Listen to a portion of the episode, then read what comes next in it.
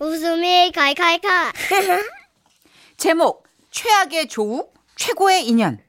서울에서 네가 왜 거기서 나와? 라는 가명을 요청하신 분의 사연입니다. 재밌겠는데요. 300만 원 상당의 상품 보내드리고요. 1등급 한우 등심 1000g 받게 되는 주간베스트 후보, 그리고 200만 원 상당의 안마의자 받으실 월간베스트 후보 되셨습니다. 안녕하세요. 써니누나 문배우님. 안녕하세요. 네, 그동안 목구멍이 포도청이라 방송을 듣기만 하다가 이제야 사연을 올립니다. 바쁘셨나 보다. 제가 지라시 처음 들을 때가 20살이었는데요. 이제 제 나이 33. 심지어 올해 10월에 결혼을 합니다. Congrats! 축하해요.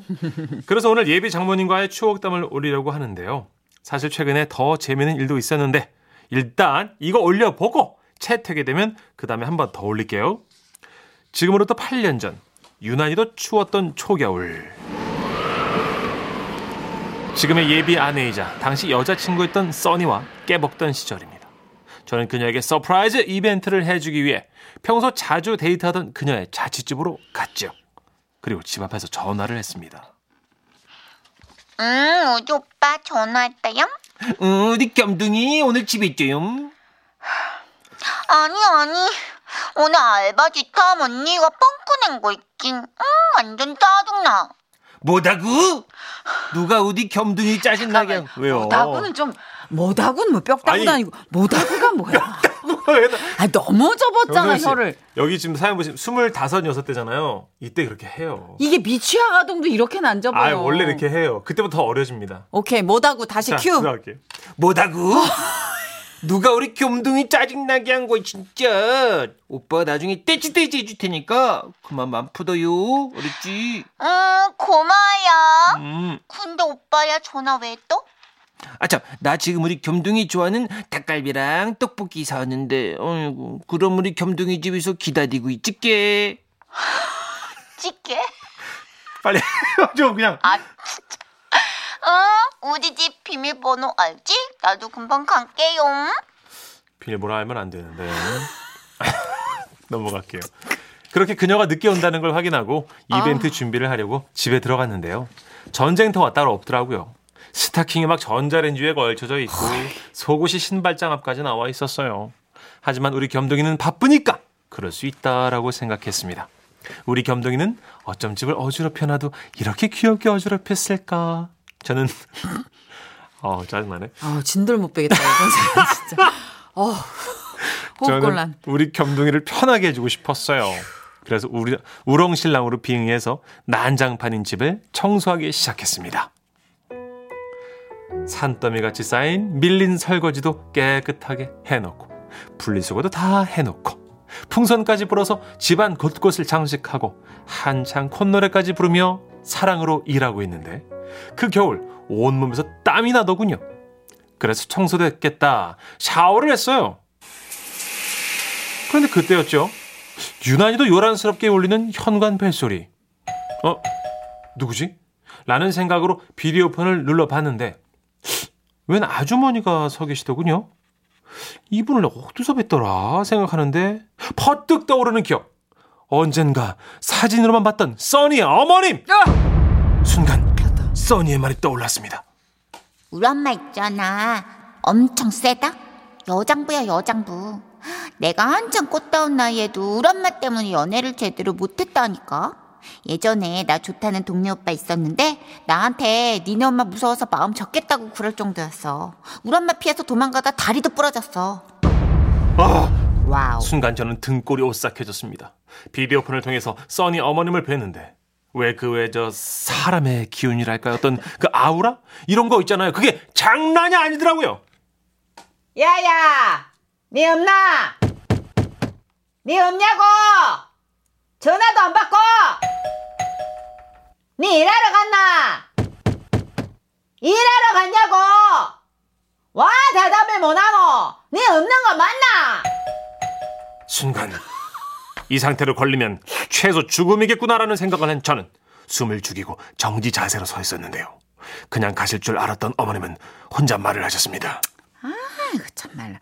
가만 있자. 내가 현관 비번을 어디다 적어놨을 낀데. 여기 있네. 저는 옷을 주워 입을 시간도 없었어요. 그들의 팬티만 입고 옷은 소파 밑에 쑤셔 박은 채 발코니로 나갔습니다. 아, 겨울이라 추웠어요. 아, 그리고 마침내 어머님이 현관 비번을 누르고 들어오셨습니다. 아이고, 엄마야, 집이 와이리 물바닥이고 이거. 엄마야, 이놈의 가스나 그냥 씻고 바로 지나갔나 보네 이거. 아이고, 내가 이거 이렇게 물기 있으면 바닥에 곰팡이 쓴다고 그런 말을 해줬더만. 뭔 산다 뭔 살아 내가. 저는 그때까지만 해도 사실 어머니께서 금방 가실 거라고 생각했습니다. 그러나 저의 예상은 빗나가기 시작했어요. 어머님이 구석구석 집안을 살피기 시작하신 겁니다. 마치 깐깐한 집사처럼 말이죠. 아이고, 이 먹고 아이고, 정신 사나워라. 이 풍선들은 또 먹고 아주 집 가지고 지렁이 쌈들을 싸먹었네. 이러니 내가 안 오고 배기나. 아이고, 참말로 이 뭐야 이 풍선들 참말로 거슬리겠으리. 그러더니 어머님은 제가 몇 시간 동안 현기증 나도록 불었던 풍선들을 하나씩 터뜨리기 시작하셨어요. 아이고, 정신 사나봐라. 이걸 뭐하래 이리 주렁주렁 매달아 놓노. 아이고, 참말로 이 가스나 미친가 아이가 이거. 이 누굴 닮아 이래 인테리어가 구렁이 똥밥이고. 아이고, 참말로. 그런데 그때였습니다. 그렇게 풍선을 터뜨리시던 어머님은 고개를 갑자기 발코니 쪽으로 돌리셨어요. 그리고 말씀하셨습니다. 이 가스나가 미친나 이거. 발코니 문도 안 잠그고 갔네. 어이, 요즘 세상이 얼마나 험한지도 모르고 이게 미쳤다 참말로. 그러더니 발코니 쪽으로 다가오셨고. 저는 황급히 발코니 구석에 몸을 움크려 숨겼습니다. 겨울바람에 팬티만 입고 있는 저는 턱이 저절로 덜덜덜 떨려왔습니다. 왜 발코니 문을 꼭꼭 잠그고 다녀야지. 요즘 세상에. 그렇게 발코니 문이 잠겼어요.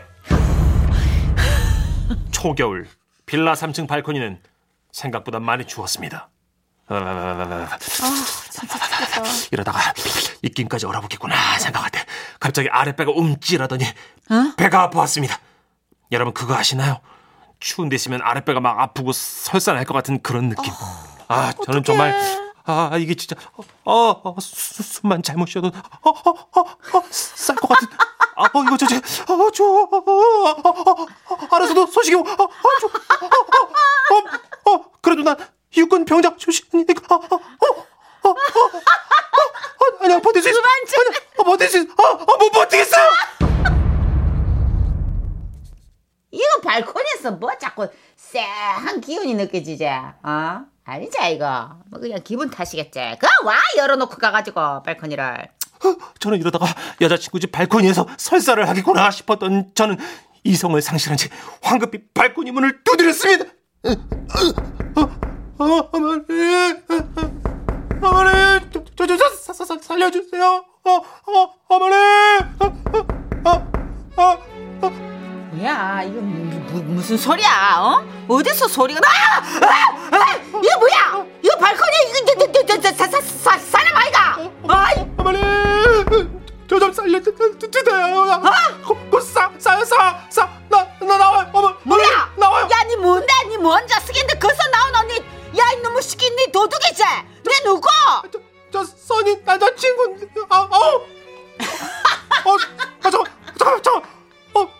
야! 제발 뭐 하는데? 설명은 나중에. 이거 뭐 이게 뭐고 지금 변태식이 이거 뭐 하는 짓이고 이거? 제발 문 좀 열어주세요. 빨리 나와. 나 지금 빨리. 뭐야? 뭐 이렇게 절박해? 뭔데? 제발. 너 열어가지고 도둑이면 내 손에 죽는다. 지금 생각해보면 어머님도 정말 무시하셨겠죠. 웬 남정네가 속옷 바람으로 몸을 꽈배기처럼 이렇게 다리를 베베 꼬면서 문을 열어달라고 했으니까요. 그렇게 한창을 실랑 끝에 문을 열어주신 어머님. 저는 앞뒤 안 보고 그대로 화장실로 내달려서 거사를 치렀고, 화장실 밖에서 어머님 목소리가 들려오는데. 똑바로 말하라. 니 누구? 아니 누군데 우리 딸 집에 와있노? 뻘기벗고. 너 화장실에서 못 나오게 내가 막아놨다. 이 변태시키고. 나는 너 가만 안 둘 거야. 니 도관하든지야.